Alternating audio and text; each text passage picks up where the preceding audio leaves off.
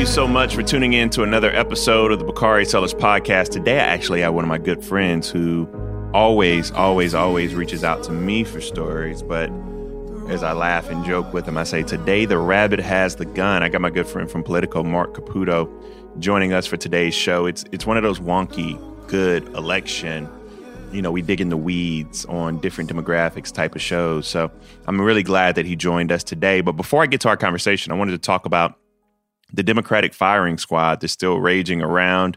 What else but defunding the police? In case you missed it, in an interview with Peter Hamby on Good Luck America, the president created fires across Twitter. And let me just be clear my president, 44, uh, when he described defund the police as, quote, snappy slogan and people predictably lost their shit. So let's listen to the president's entire quote, not just what we want to hear on Twitter. When you were a community organizer, a lot of the folks in the community you were dealing with really just cared about modest change. They wanted to do better for their families. Again, if you're a young activist today and you believe really passionately in a slogan like defund the police, what is your advice to that activist also knowing that a lot of politicians won't go near that phrase. It, it's interesting. We take for granted if you want people to buy your sneakers that you're going to market it to your audience. If a musician drops a record, there's going to try to reach certain audiences speaking to folks where they are. It's no different in terms of ideas. If you believe, as, as I do, that we should be able to reform the criminal justice system so that it's not biased and treats everybody fairly, I guess you can use a snappy slogan like defund the police, but you know you've lost a big audience the minute you say it, which makes it a lot less likely that you're actually going to get the changes you want done. But if you instead say, let's reform the police department so that everybody's being treated fairly, you know, divert young people from getting into crime. And if there's a homeless guy, can maybe we send a mental health worker there instead of an armed unit that could end up resulting in a tragedy? Suddenly, a whole bunch of folks who might not otherwise listen to you are listening to you. So the key is deciding do you want to actually get something done or do you want to feel good among the people you already agree with? And if you want to get something done in a democracy, in a country as big and diverse as ours, then you, you've got to be able to meet people where they are and play a, a game of addition and not subtraction. So the president makes a simple statement here, and that's that the way we frame things affect how people interpret them. You can be sympathetic to the aims of defund, but still recognize that it's not politically popular and that it's too easily weaponized against Democratic candidates. Now, we can argue about why the phrase can be so easily weaponized and how campaigns can respond, but the fact remains that it's not a popular phrase, and I actually say it sucks. And if the phrase is used to help elect people who we know may oppose any police reform in any matter, then we lose. So, if we want meaningful reform of policing in this country, we should probably start by talking about it in ways that attract support for it. The public polling on defund is also clear. For example, in June, Politico and Morning Consult survey asked about redirecting funding for police departments in your local communities to support community development programs. The idea outpolled defund the police by a net 31 points. An Economist YouGov survey asked about gradually redirecting police funding toward increasing the number of social workers, drug counselors, and mental health experts responsible for responding to nonviolent emergencies. That's a hell of a poll question. That formulation outpolled defund the police by 37 points. What does that mean? That people don't understand what defund actually means. They think it's about abolition. But the reforms that defund would bring about are actually popular. So, more talk about the reforms and less use of a phrase as radioactive. That's the president's point, and there's ample evidence to support it. I've said here before that some Democrats, though, are using defund as an excuse for bad campaigns and record Republican turnout this cycle to explain away tight races that they were probably going to lose anyway. It's a way for them to escape accountability for a broken campaign playbook. I stand by that. And I had a whole episode with Tom Bonier where it was clear that there's no evidence in any polling or from actual voter data this cycle that defund in and of itself was a determining factor for how people voted and why candidates lost. But that doesn't mean that the phrase itself is a winner politically. And if we're honest, especially in light of all the public polling on this issue, it pushes away just as much, if not more people than it attracts. That's not how you build coalitions or pass legislation. And a point that the president did make that I want to make sure we don't forget is he asked the question I think we all have to ask Do you want to get something done or do you want to feel good? Police violence in this country is a problem we have to fix, but we don't get to fix it if we lose elections. And that's that on that. Now, on to my good friend and my new show with Marc Caputo. This episode is brought to you by 20th Century Studios' Kingdom of the Planet of the Apes. As a ruthless king builds his empire at the expense of the remaining human race, a young ape will fight for the future of apes and humans alike. Kingdom of the Planet of the Apes. Enter the kingdom in IMAX this Friday and in theaters everywhere. Get tickets now. This episode is brought to you by Jiffy Lube. Cars can be a big investment, so it's important to take care of them. I once got a car that I started out with 25,000 miles on. I got it to over 200,000 miles because I took care of it. You know how you take care of a car? You take care of the maintenance, the oil, the brakes, all that stuff. And if you don't, you can have a car just completely fall apart. When your car needs maintenance, head to Jiffy Lube. They provide automotive excellence at speed. Get your oil change, brakes checked, tons of other multi care services. It's all done by expertly trained technicians who actually care about taking care of you and your car. Jiffy Lube, car more. To find coupons and start an instant online estimate, visit jiffylube.com.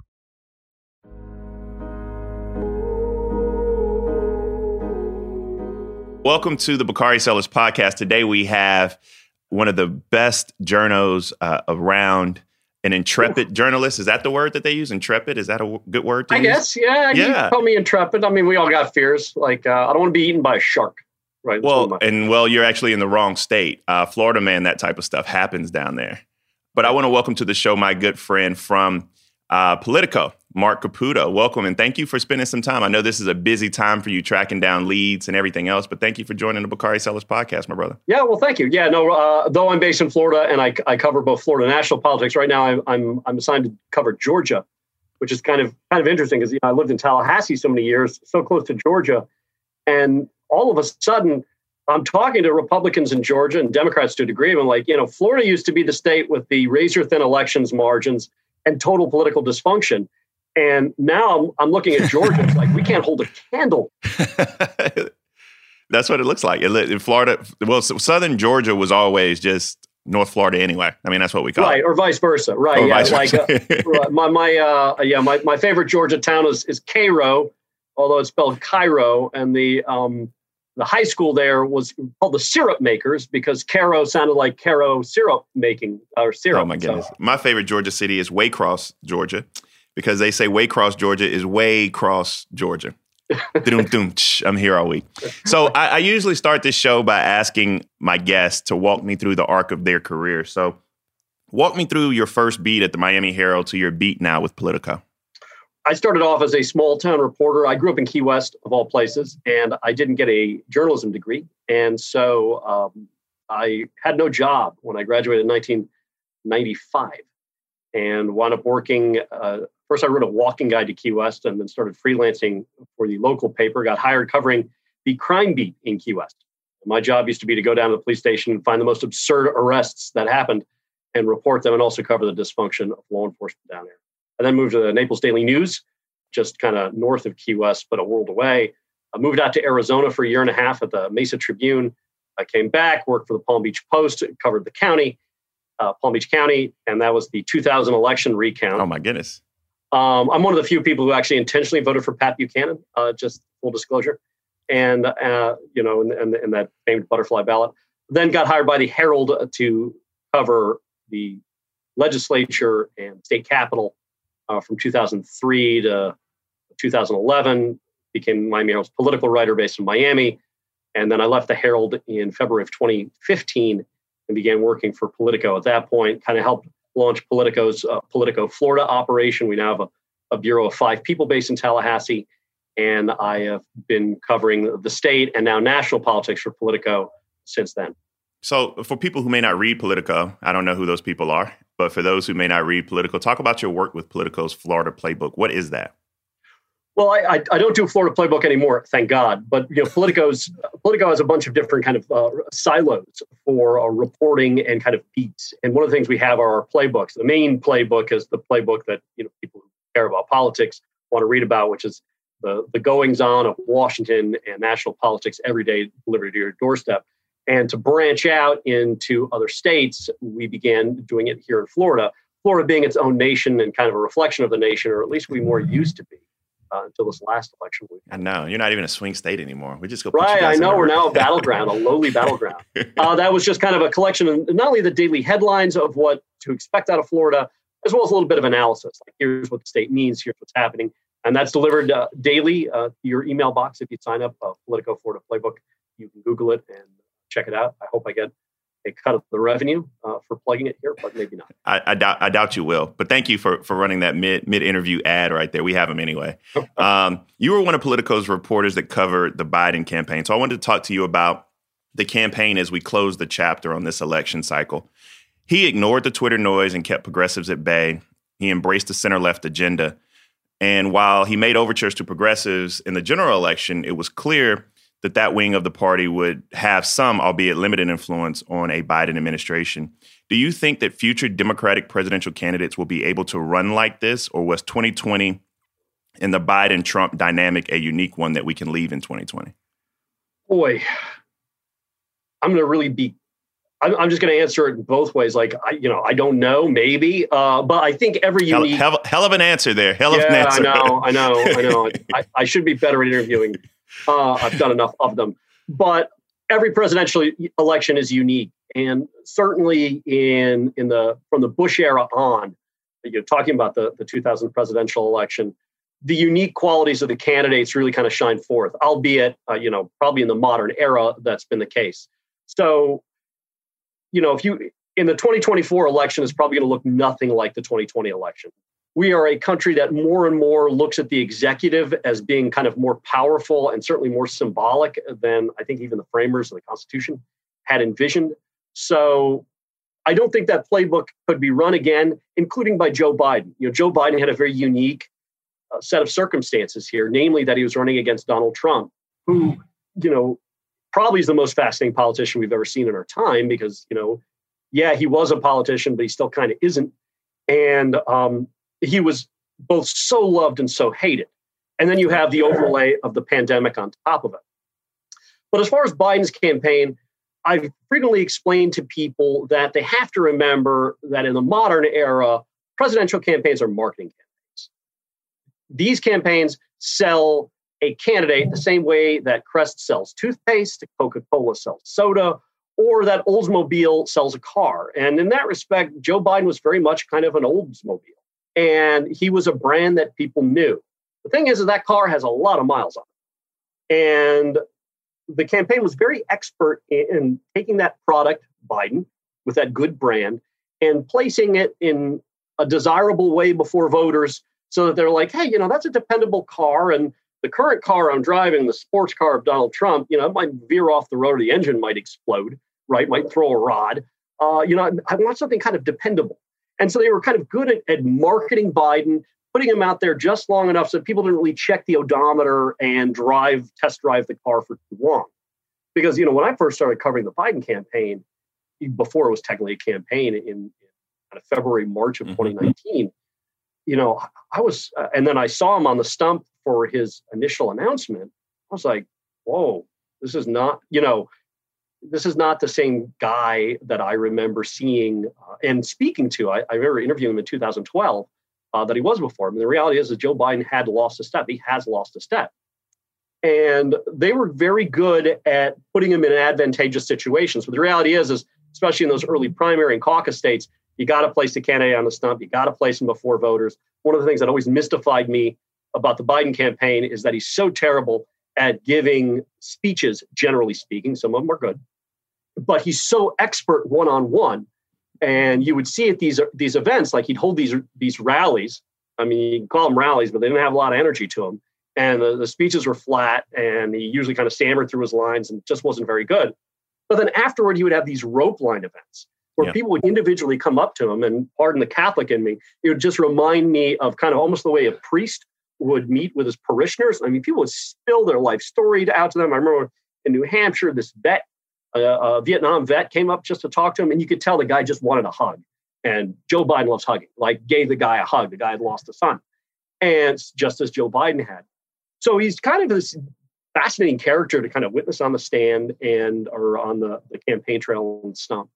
And then COVID happened, and the pandemic and the opportunities that the pandemic presented kind of perfectly overlapped with the campaign's technique or its kind of fundamental tactics of don't put the candidate out there long. Suddenly, Biden was quote, in his basement, and he kind of had to be. It was the safe thing to do.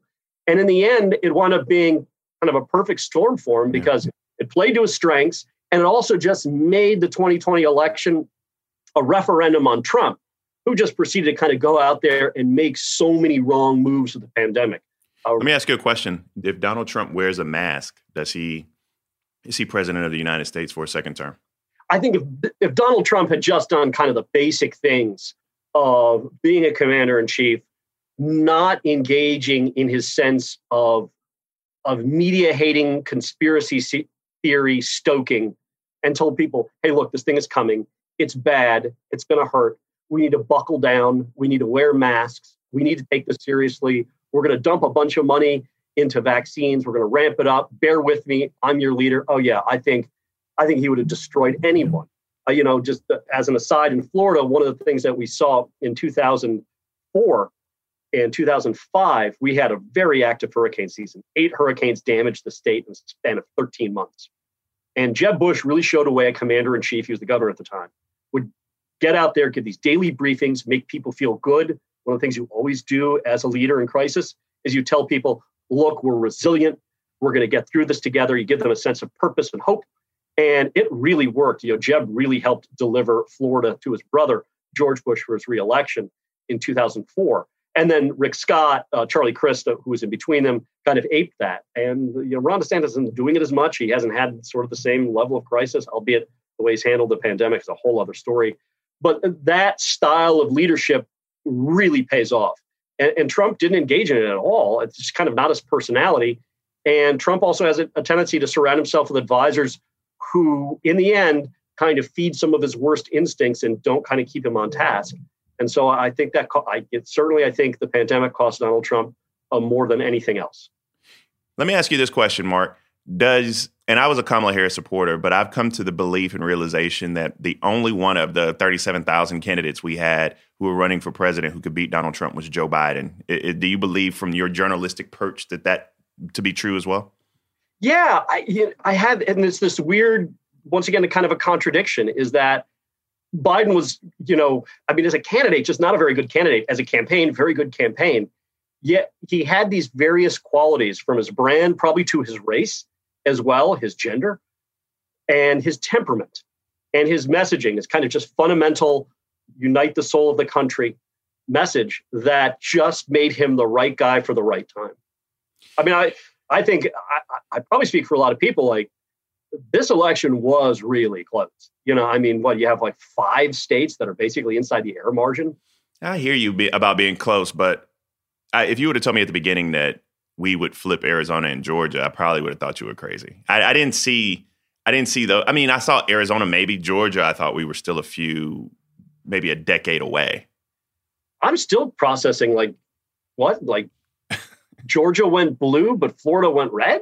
Like, Yeah, that, that's just What? wow. Let I'm me still ask you trying this. to figure it out. One of the things I hope we leave in 2020 is the Iowa caucus and the order of the states in the Democratic primary. Do you think we finally change the order of the states in 2024, or you think this is kind of set in stone until my kids get old? I don't know, but we probably should. There's certainly been a racial awakening in Democratic Party. Yeah. And I think Iowa has a great function to play because the voters there are very engaged, they're very smart, they're used to candidates, and they kick the tires, to use that metaphor again, for the rest of the nation. But at the same time, it's just so old and white. And at least for the Democratic Party, it doesn't look like a party. Yeah, that's true. Let's assume that President elect Biden is a one term and President Trump doesn't run in 2024. Handicap, give me your top three Democrat and Republican primary fields for me. What are you looking for? I know people are already talking about it. I wish you had told me that ahead of time so I could prepare. I am gobsmacked by that idea. Uh, so I'm buying time as as, as you think through it. yeah, I mean Kamala Harris obviously just kind of rises to the top. I wonder if AOC kind of makes it, uh, you know, across the finish line. Um, on the Republican side, certainly Tom Cotton and Marco Rubio from Florida might surface again. I mean, he hasn't denied. Which Marco Rubio? Marco Rubio's turned into like four different people over the past four or five years. Yeah, whichever Marco Rubio decides to show up. I mean, the same Marco Rubio who who has kind of spent his life thinking about running for president, like he's going to show. Uh, we have a unique thing here in Florida where Ron DeSantis might do it and Rick Scott might do it. So you might actually have like three Republicans from the same state, all kind of vying for the same space, just like we had in 2016 of uh, Jeb versus um, Rubio, right? Yeah. Uh, even though Donald Trump came in and just cleaned everybody's clock.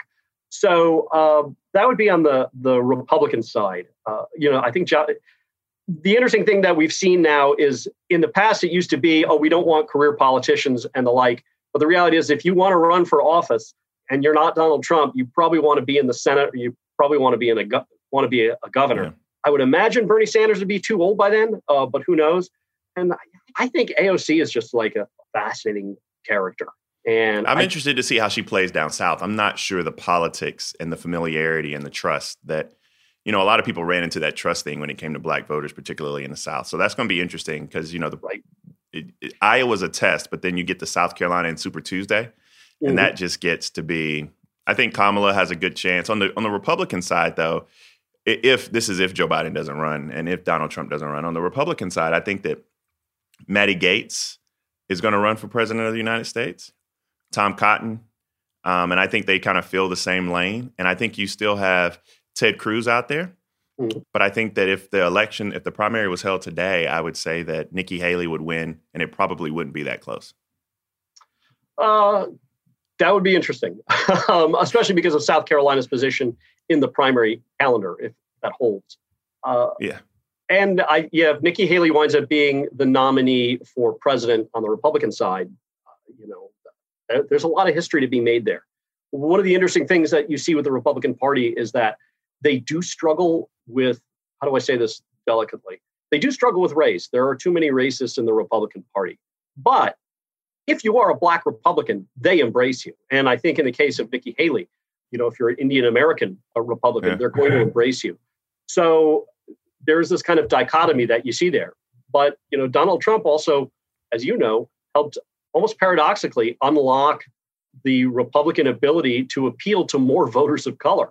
Uh, and I think the way he did that is he kind of accelerated the schism or the divide between the, the kind of the working class sensibilities, which lean more Republican now, and you know the kind of hyper educated, college educated, which is more of a phenomenon of the Democratic Party.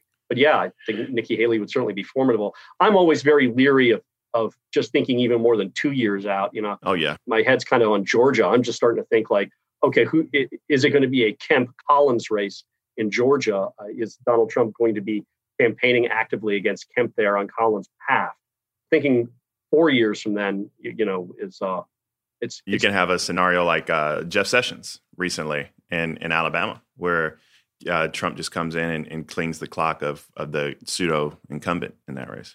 Right. I, I, uh, I mean, all indications in talking to Trump's people and in talking to as many Georgia Republicans as I have is, you know, Kemp's not a dead man walking, but he's he's he's the walking wounded. He's going to have a lot of makeup to do in the next two years uh, to prevent what could be a really really tough primary. And I think Raffensperger, the Secretary of State, he might be dead man walking. This episode is brought to you by Jiffy Lube. Cars can be a big investment, so it's important to take care of them. I once got a car that I started out with 25,000 miles on. I got it to over 200,000 miles because I took care of it. You know how you take care of a car? You take care of the maintenance, the oil, the brakes, all that stuff. And if you don't, you can have a car just completely fall apart.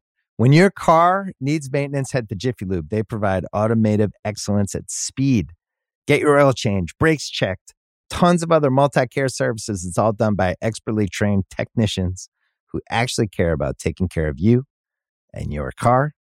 Jiffy Lube, car more.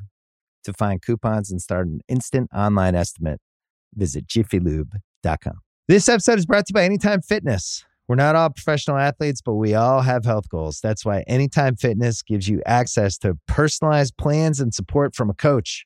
Plus, you can track your training, nutrition, and recovery progress with the Anytime Fitness app, just like the pros. With 24 7 access to more than 5,000 gyms worldwide, get more from your gym membership. Visit anytimefitness.com to try it for free today. Terms, conditions, restrictions all apply.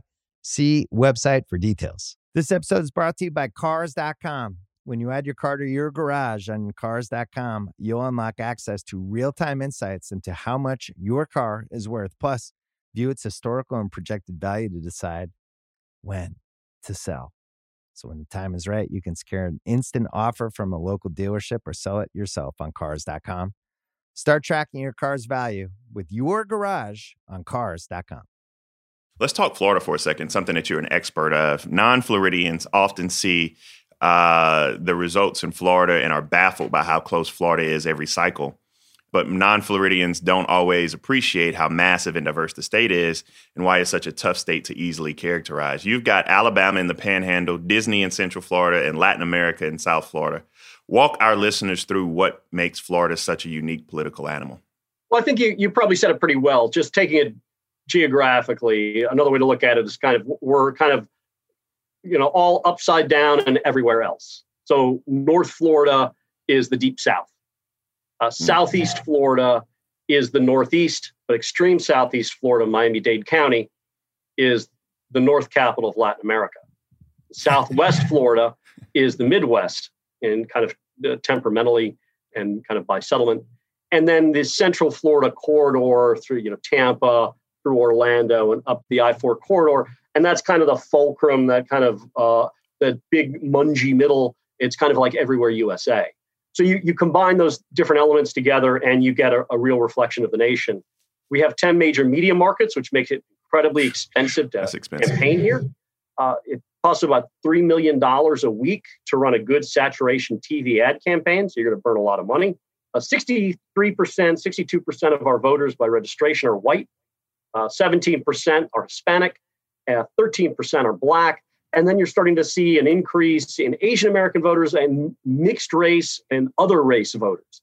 And the dynamics of the state just keep changing. We have, at one point, we had thousands of people from Puerto Rico a week, and this is before Hurricane Maria, moving to the state. And all of a sudden, Florida now has more Puerto Ricans than New York. Uh, we also have a larger population of registered Puerto Rican voters, or better said, uh, voter eligible Puerto Ricans than we do Cuban Americans. Nevertheless, Cuban Americans have just astonishingly high turnout rates, and they have become far more Republican again under Trump than before. And that was an interesting dynamic. Is that an uh, age? Is that an age dynamic there? No, that's what's kind of interesting. Is there's always age, right? Like you know, younger people tend to vote Democrat, older people tend to vote Republican. You certainly see that with Cuban Americans, but with the Cuban American vote, so to speak, is the you had basically we had like two dividing lines. 1959 which is when the cuban revolution happens uh, castro comes to power and all of a sudden an entire society in havana and in cuba picks up and moves to one location miami. I mean it's over a period of years but it, it makes the cuban population the most unique immigrant group we've ever seen because all of a sudden in Miami and Florida, you had doctors and lawyers and politicians and engineers and university professors who came over in mass. Normally, you don't have kind of the elite educated uh, strata of society and mass pick up and move to one location. And they began amassing a, a tremendous amount of political power, thanks partly to Jeb Bush and Governor Reagan in 1980. So, 1980 is also an important year after 1959 because of two things. One, the Mariel boat lift. Mm-hmm. Castro opens his doors. He's like, oh, you guys are complaining about human rights and there's a problem here. You know what? You can go to the United States. At the same time, he opens his sanatoriums and he kicks everybody out. Uh, and it created this kind of massive influx of uh, new Cuban Americans who were not of like kind of the same uh, social and economic uh, strata and status as uh, the, the prior ones. And the Cuban Americans who came between 1959 and 1980 are Republican conservative leaning. That's partly because of Reagan. He coined the, the phrase that Hispanics are Republicans, they just don't know it yet. Uh, after 1980, the arrivals tended to be much more Democratic voting. Then something interesting. Uh, we've noticed that since 2010, this is a Florida International University study, had found that Cuban Americans who came over, you know, so much later or so much more recently are trending more Republican again. That's mm. partly a Donald Trump phenomenon, but that's also a phenomenon of the fact that the Cuban American community here was very settled and very established. And the way to have kind of status and uh, political power here, if you're Cuban American, is to be with the Republican Party. And they really turned it on this last election. What do Democrats get wrong about, quote, Latino voters? And is there a such thing as the Latino vote at all? Right. I think the number one thing that they got wrong in this election, so to speak, now don't get me wrong, the uh, Donald Trump still lost the Hispanic vote, so. Of course. The first thing that Democrats like to talk about, and they're right about this, is that there's not a Latino vote. American vote, Venezuelan, I'm talking just in Florida, right? Uh, Colombian American, uh, Nicaraguan, those uh, immigrants and those people who have uh, family roots in those different countries tend to be much more receptive to an anti-socialism message because they all hail from countries that had either leftist dictatorships or in the case of Colombia with FARC uh, had encountered kind of uh, extreme violent uh, leftism. Uh, so you also have Puerto Ricans, uh, you know, who are who have a, kind of a more liberal bent. And then there's Mexican Americans. Our Mexican American population in Florida is growing, uh, but it's it's not as big and sizable, say, like in California or Arizona or Texas, yeah, right, or Texas. But what Democrats I think got most wrong in this election, I wrote a story about this two weeks ago to plug that, is I looked at the 100 Hispanic majority counties in the United States, Florida, the United States, Hispanic majority. Donald Trump improved his margins in 78 of 100 of them. In the exit polls, which I know people like to trash, he improved his margins in every major battleground state and every major state among Hispanic voters. The question is, is why? Well, if you look at the census, uh, Uh, Latinos, Hispanics are among the least likely to get a college degree. And the number one signifier of being working class is not having a college degree is there is a strong working class sensibility and a pro patriotism sensibility in Latinos. And Trump started to really unlock that nationwide. Wow. Democrats, while they've been kind of messaging to people saying immigration, immigration, immigration, you know, you find a lot of second generation Mexican Americans, like even in Arizona, kind of don't really care about this as much as a lot of woke whites would have you believe. So it's the it's the economy, stupid. It's about creating jobs and wealth. Correct. It's about and right, and there's that entrepreneurial spirit. One of the Josh Zaragoza, a Democratic uh, data guy in Phoenix that I talked to, he's of Mexican descent. He had said that uh, he was surprised by his cousins, who their grandmother had come over illegally from Mexico. Uh, they're in the moving business, and he's like, like they didn't care about immigration. That was they didn't care about kids in cages. That wasn't their issue. They liked Donald Trump's style. They liked the entrepreneurial spirit, and they liked that kind of uh, that sensibility about him. And that's something Democrats totally missed. I think the way that Democrats talk about race and racism, especially the woke white fringe or uh, cohort of the Democratic Party, doesn't understand that a lot of non-whites view a lot of us whites as being racist. That's kind of like baked into the cake. So it's like, okay, if everyone's racist, which racist do I like the most? Exactly. Um, and I think some of that calculus they misunderstood. But I think the number one thing is that blue collar working class sensibility, which is a, a major sticking point uh, for the party across the board. But you really started to see it with Latinos. So let's get to 2022 before I let you go. And we have Florida 2022. You got Governor DeSantis, who was on the ballot, as well as Senator Rubio. Right. I've been very public in, in my um, trying to find somebody to run against Rubio. But please tell me, will there be formidable opposition in 2022? Are there going to be competitive races? And if you could handicap the Democratic field for both of those individuals. I don't want to handicap the field, but you know, would certainly say that Val Demings, the congresswoman from Orlando, whose profile was elevated by Joe Biden, uh, she's from Orlando. She is former police chief. Uh, she's African American. She, you know, she is going to be a force to be reckoned with if she decides to run. Now the question is, is does she decide to run? Well, here's the problem for Democrats: is they lost in 2014, the top of the ticket races. In 2016, uh, they're like, okay, well, that was like a Trump fluke. Who knows? In 2018, when there was a blue wave everywhere else, it rose here, but it was a blue tide that hit a red wall. They didn't win the top of the ticket races there. And then obviously in 2020, what's interesting about 2020, Donald Trump won Florida in 2020 by a little over three percentage points. He won by a bigger margin than Barack Obama did in 2008. Yeah. When you put all these ingredients together, the Democratic Party is just really in a hurt locker. Cost $3 million a week to advertise on TV to get known. If you have a party that has just kind of struggled to get its voters to the polls or excite its voters, it's just going to be a really, really tough haul for Democrats. What about your ag secretary?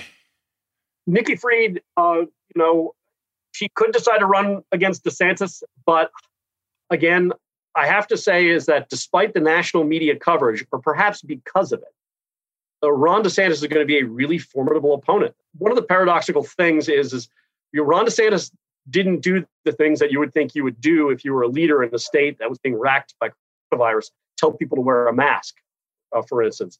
He was very much in lockstep with Trump here, but DeSantis's overall poll numbers fell because independents started to leave him and Democrats started to leave him, but he has become beloved of the Republican base.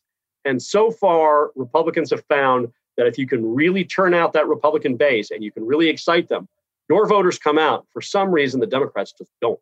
So it's going to be a tough race. That having been said, Nikki Fried was the only Democrat in 2018 statewide to win an election. I wouldn't want to count her out. Uh, she does have a team around her which could use a little more seasoning. But at the same time, Democrats who have been used in all these campaigns have presided over losing campaigns. It's sort of a catch 22. So, my last topic for you today is the Biden transition. Given the pivotal role that black and brown voters played in getting the president elect elected. Are you surprised at all at how much pressure Black, Latino, and Asian American groups have had to apply to this administration in terms of ensuring diverse cabinets and senior personnel choices? was that a deep sigh? Su- yeah, well, it was, the, it was the it was the framing of the question, right? I'm I know. I hate when I hate when you do that to me. right, right. Have you stopped beating your wife? Uh, I know. Uh, I think I think the um, I'm not surprised that advocacy groups are advocating. Uh, you know, I, I was I was surprised, for instance, that Symone Sanders, for instance, was a spokesman for Biden from the get go. And when Biden repeatedly stepped in it over race, and he had himself like, "Hey, why'd you say all these nice things about segregationists?" You know, Symone Sanders, who's an African American black woman, you know, she was really an important part of the equation. I was surprised that she having written a book where she said she would like the podium job as press secretary, that she was essentially passed over for and put in the vice president's office. There's some, some people within Biden's orbit who are surprised by that. I'm kind of surprised. Uh, mm. The broadly, uh, Joe Biden runs the risk of looking like the stereotype of the white Democrats who turn to the black community for a lot of help and then they get the help and they get elected and then suddenly it's like all these white people. That having been said it's a pretty diverse administration that he's already assembling and i think it's, it's, it's diverse one step away from the top. Well yeah and that's and that kind of speaks to what i was talking about earlier. And i think a lot of these advocacy groups uh, a lot of you know people who, who care about this jim clyburn for instance from south carolina i mean if you can credit one politician for rescuing joe biden's flagging presidential campaign during the primary it's jim clyburn from south carolina right? And even think on february 29th i was i was in south carolina where biden said something to the degree of like you rescued me jim or you saved me right? Clyburn's uh, started to rattle sabers about that. That's someone to listen to. And I, I think he runs the he runs the risk of of really disappointing people. I think a lot of these people have looked at uh, these groups, I should say, have looked at his appointment so far and and realized like, you know, we just want a little more. We want you to kind of keep good to your promise.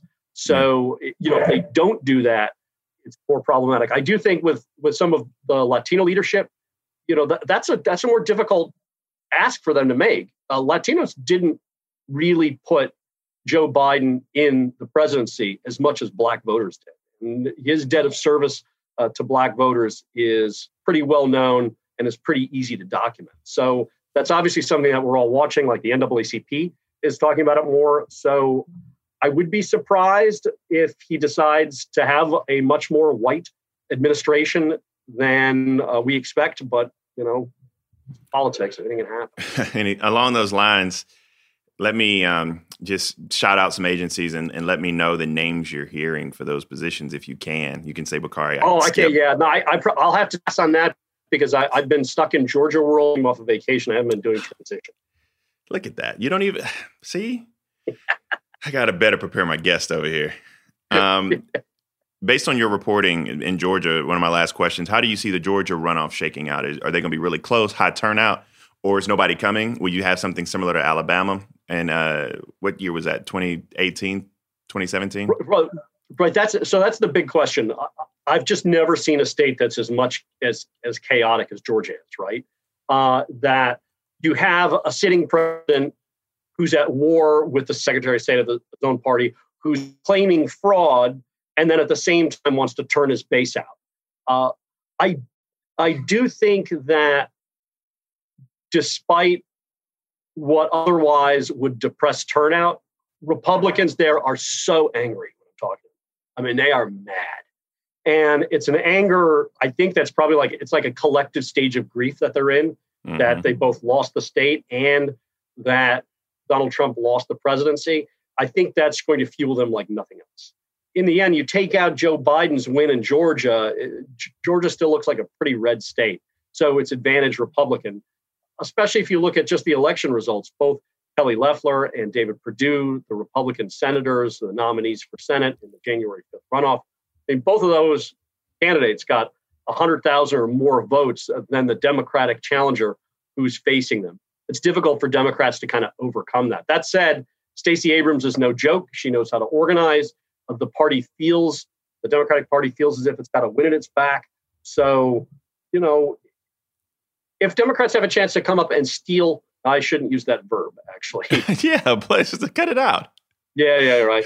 if Democrats have an opportunity to come up and take a red state or a formerly red state, this is the election to do it. In part because you know it's it, these are the holiday season that that yeah. are going on. It's a January fifth election, and Republicans are still sorting out this concept of like, was the election stolen from us or not? By the way, it was not. It was a legitimate election. There's no data that shows that.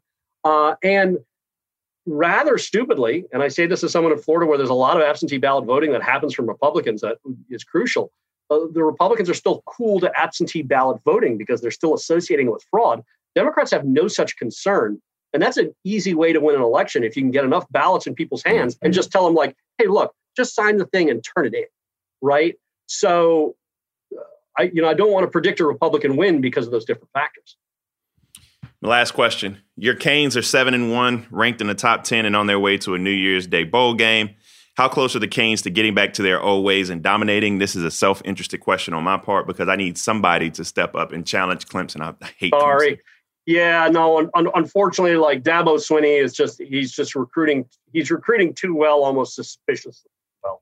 Thank God for D'Eriq King, uh, who came to us from Houston.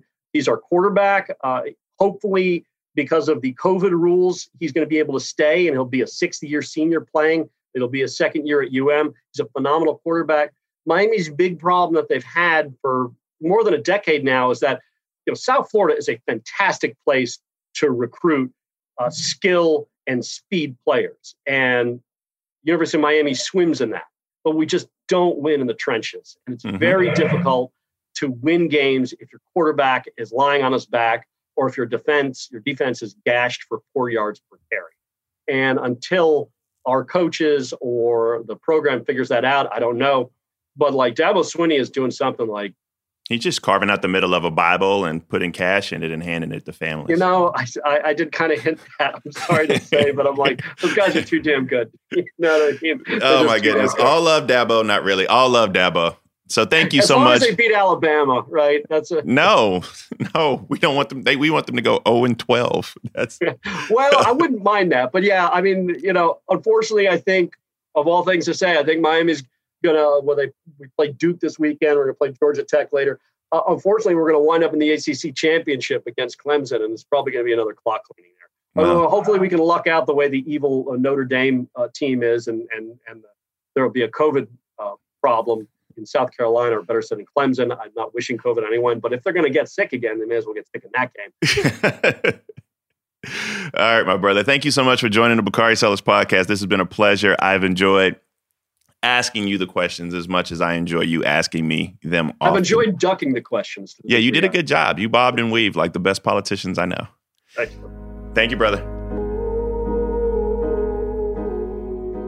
One last thing before I get out of here diversity and cabinet picks have gotten a lot of attention lately, and rightly so.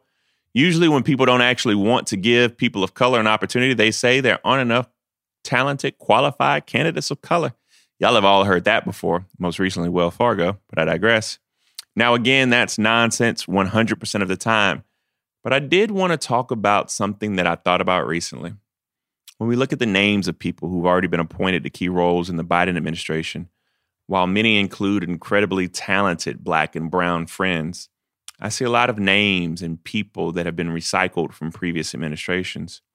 I value experience just as much as the next person, but I'd encourage my friends in the administration and folks outside of the administration that are working to get people into roles to look outside of the traditional DC sources for candidates. DC itself isn't diverse, so it stands to reason that if we only look to traditional DC sources for candidates, we'll end up with the same people. Why not consider a young mayor like Frank Scott to run transportation? We don't need a former senator to run DOJ. Look at former civil rights community for someone like Sherrilyn Ifill. Although Doug Jones ain't half bad. Trust me, I'd rock with Doug. For EPA, let's look to an environmental activist like Heather Toney for the Department of Agriculture make John Boyd the heart and soul of black farmers settlement uh, with the department for years of discrimination against black farmers, your new leader. If you won't appoint Marcia Fudge, diversity is there when you look for it. But when you try to impose old DC rules to every problem, you end up with the same faces and the same names. We can do better than that, and I hope this administration will. Thank you again for tuning into another episode of the Bakari Sellers podcast. As always, this is Thursday. We'll see you on the next Monday. Y'all have a blessed weekend.